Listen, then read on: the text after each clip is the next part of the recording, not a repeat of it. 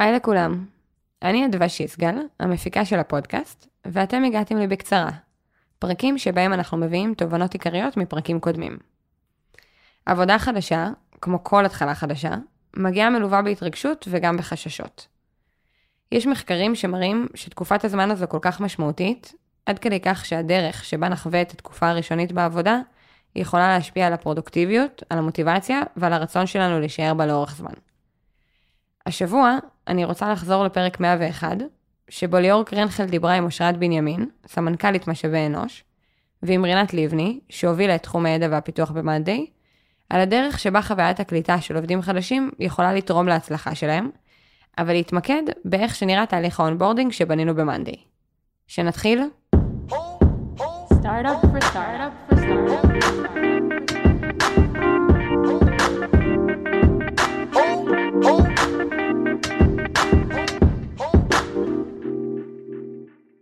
אבל למה בכלל לעשות onboarding? בואו נדבר מספרים. במחקר של חברת Glassdoor, נמצא שתהליך קליטה טוב לעובדים חדשים, משפר את שימור העובדים ב-82%. מה זה אומר? שכמעט כל עובד חדש שמצטרף לחברה, נשאר בה לאורך זמן. אז זה ה-cue שלי, לתת את הבמה לאושרת ורינת, שמכירות את העולם הזה הרבה יותר טוב ממני. הנושא של אה, כניסה לארגון בעיניי אה, הוא מאוד מאוד משמעותי אה, מכמה מקומות.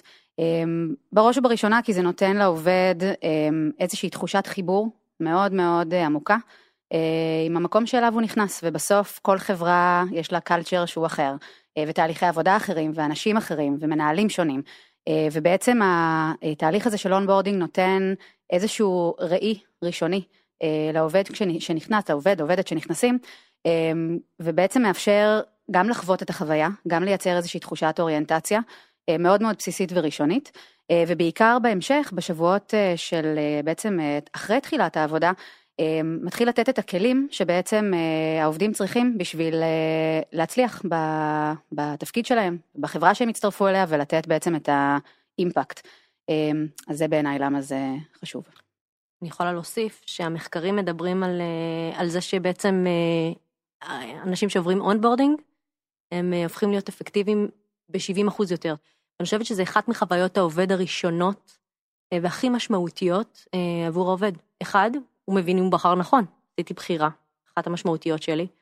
בחרתי נכון, לא בחרתי נכון, זה אחד המפגשים הראשונים שלו בעצם עם, ה, אה, עם החברה, ואני חושבת שזה עניין מאוד רגשי להיכנס למקום חדש, ואני חושבת שהביטחון הזה שאתה מקבל כש...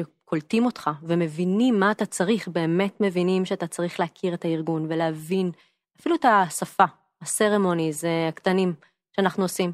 כשאני נכנס ואני מבין את זה, אני פנוי הרבה יותר אה, להתחיל ולעבוד באמת. אה, יש כל האזורים האלה שהם אזורים שהם אה, יושבים על אה, ביטחון ותחושת שייכות ו engagement מאוד מאוד אה, אה, גדול לארגון, הם אה, אזורים שמאפשרים לי אחר כך בעצם אה, לגשת ולעשות אימפקט הרבה יותר מהר. מהדברים של רינת ואושרת, ומהנתון שהצגתי קודם, ברור למה התהליך הזה חשוב. עכשיו נשאלת השאלה, איך הוא נראה? רק ב-2021 הצטרפו למאנדי 450 עובדים חדשים. עם כזו כמות של עובדים, ועם הקצב שבו החברה זזה, כל תהליך, ותהליכי קליטה במיוחד, חייב להיות מפורמל ומובנה. אז אנחנו מחלקים את התהליך לשלושה חלקים.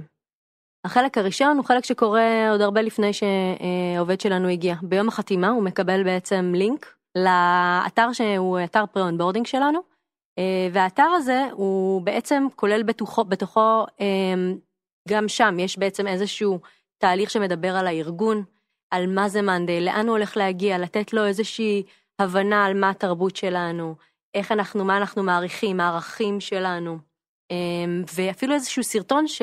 נותן לו איזשהו, איזושהי הבנה איזה vibe בעצם מסתובב אה, במשרד שלנו.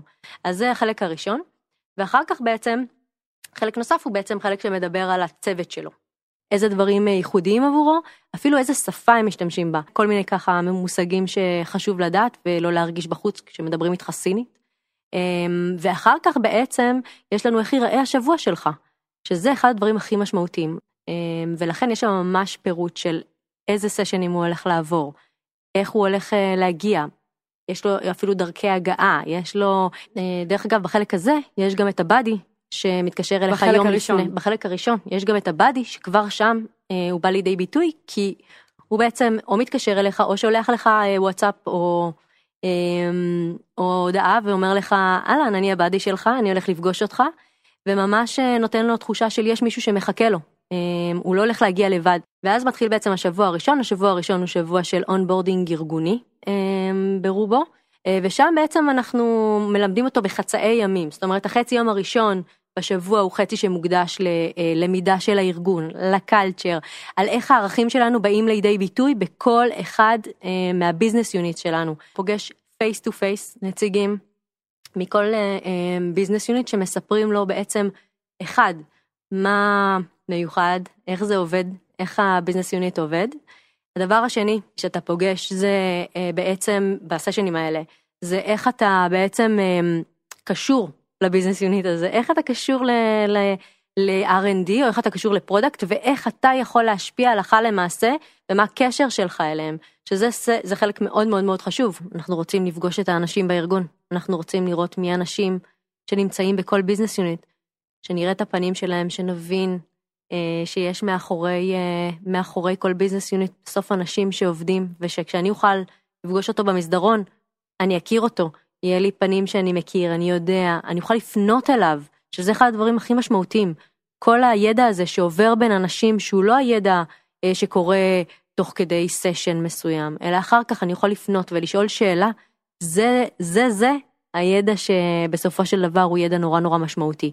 ולכן אם אני פגשתי בן אדם ואחר כך אני שוב פונה אליו ושואל שאלה ואני מרגיש בנוח כי כבר פגשתי אותו, אז, אז אני מקבל הרבה הרבה יותר ערך וידע ממה שהייתי מקבל אם הייתי רואה רק את הסרטון. זה מייצר איזושהי המשכיות. והשלב השלישי הוא בעצם כל מה שקורה אחרי והוא ה professional onboarding. professional onboarding זה בעצם החלק שבו מתאפשר לך פעם ראשונה לעשות impact, בסדר? זה חלק מאוד משמעותי, הוא לוקח המון המון זמן ביחס לשבוע הראשון של, ה, של ה onboarding הארגוני, תהליך מתמשך, ואני חושבת שאם אני רגע מחלקת את השלבים, אז השלב הראשון והשני מדבר על ביטחון, culture, engagement, היכרות ראשונית, היכולת להרגיש בבית ולהכיר מסביב, כדי שאני אוכל להגיע לשלב השלישי, ובאמת באמת לעשות impact. וזה השלב, ופה הזמן להגיד שבאמת אצלנו אנחנו מתעקשים על זה שבשבוע הראשון בעצם יש לך, בשבוע, שבוע וחצי הראשונים, אתה בעצם מקבל, אתה מקבל איזושהי, איזשהו אקטיביטי שאתה צריך לעשות, איזושהי משימה. אני יכולה לתת דוגמה אפילו מה-R&D, שנותנים משימה, לעשות פיצ'ר. זאת אומרת, זה כבר משהו שאתה יכול לעשות אימפקט אמיתי על המוצר. וזה משהו שנותן המון המון ביטחון, המון תחושה של עצמאות, של זה שאנחנו סומכים עליו. מה שמעניין פה זה, או טיפ, זה לבחור נכון את המשימה. משימה צריכה להיות כזאת שתאפשר לך לחוות הצלחה. מספיק מאתגרת, ומצד שני, מאפשרת הצלחה. אז זה משהו שהוא סופר חשוב. אני חושבת שבעצם החשיבה על מה רוצים להשיג בתהליך onboarding או בתהליך קליטה של עובדים חדשים, יגזור את ההחלטות באיזו נקודה להתחיל תהליך onboarding פורמלי, האם זה נכון בחמישה עובדים או נכון ב-30 או ב-200.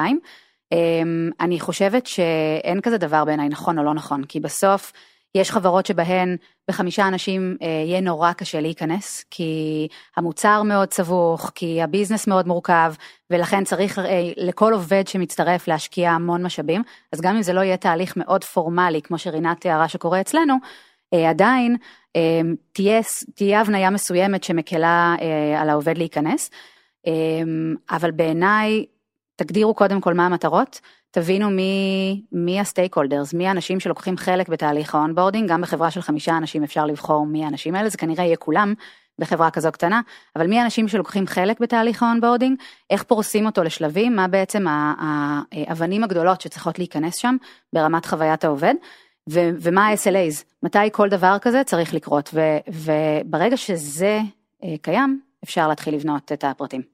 עד עכשיו דיברנו על onboarding כתהליך כללי שזה לכל העובדים.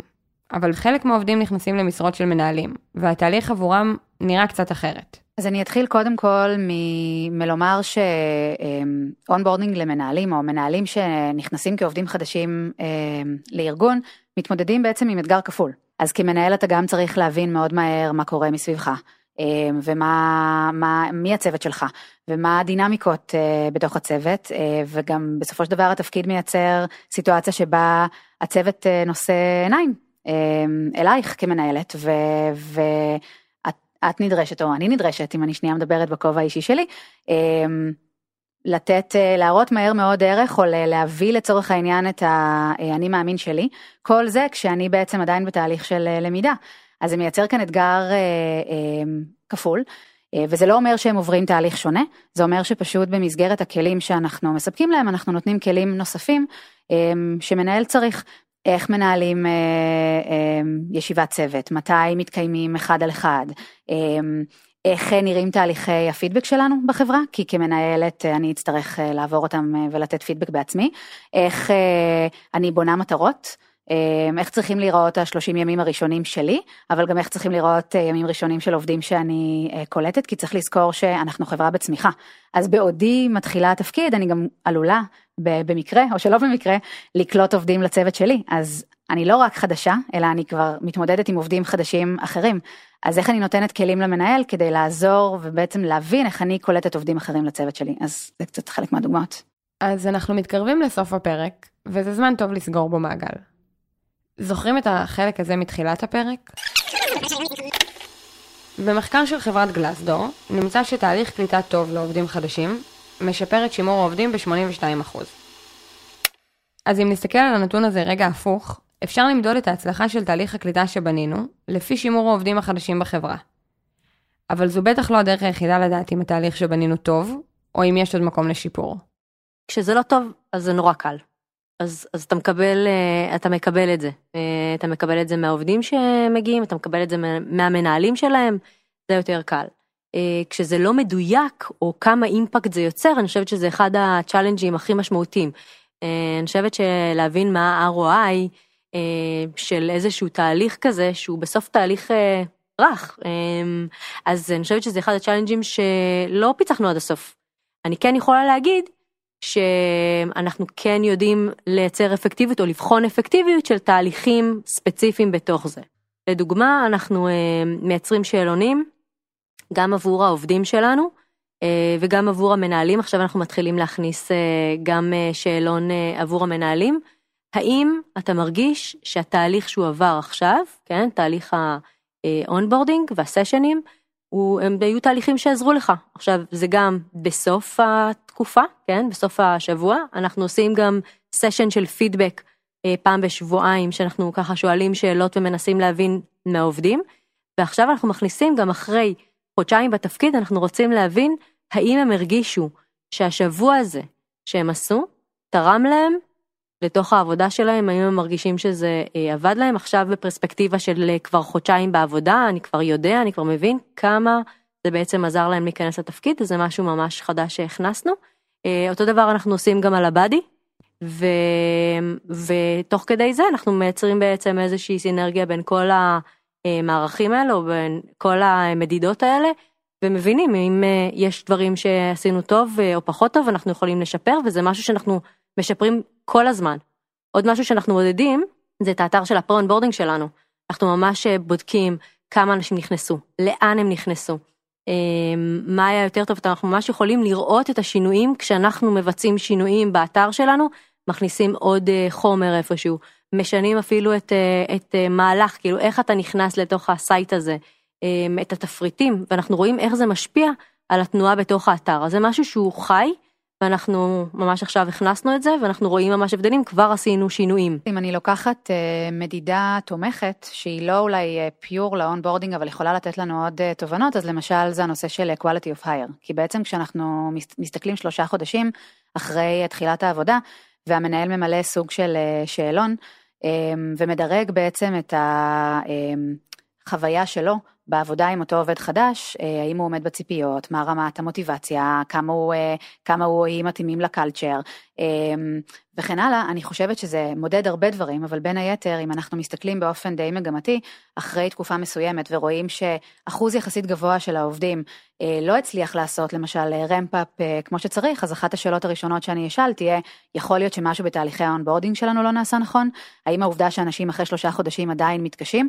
אולי זו טעות גיוס. לא בטוח שזה זה, אולי זו טעות גיוס, אולי אה, אה, אה, באמת המנהלים שלהם היו צריכים להיות יותר נוכחים, יש הרבה משתנים מתערבים בדבר הזה, אבל זה כן יכול אה, להסיט זרקור ל onboarding כדי שנבחן את עצמנו.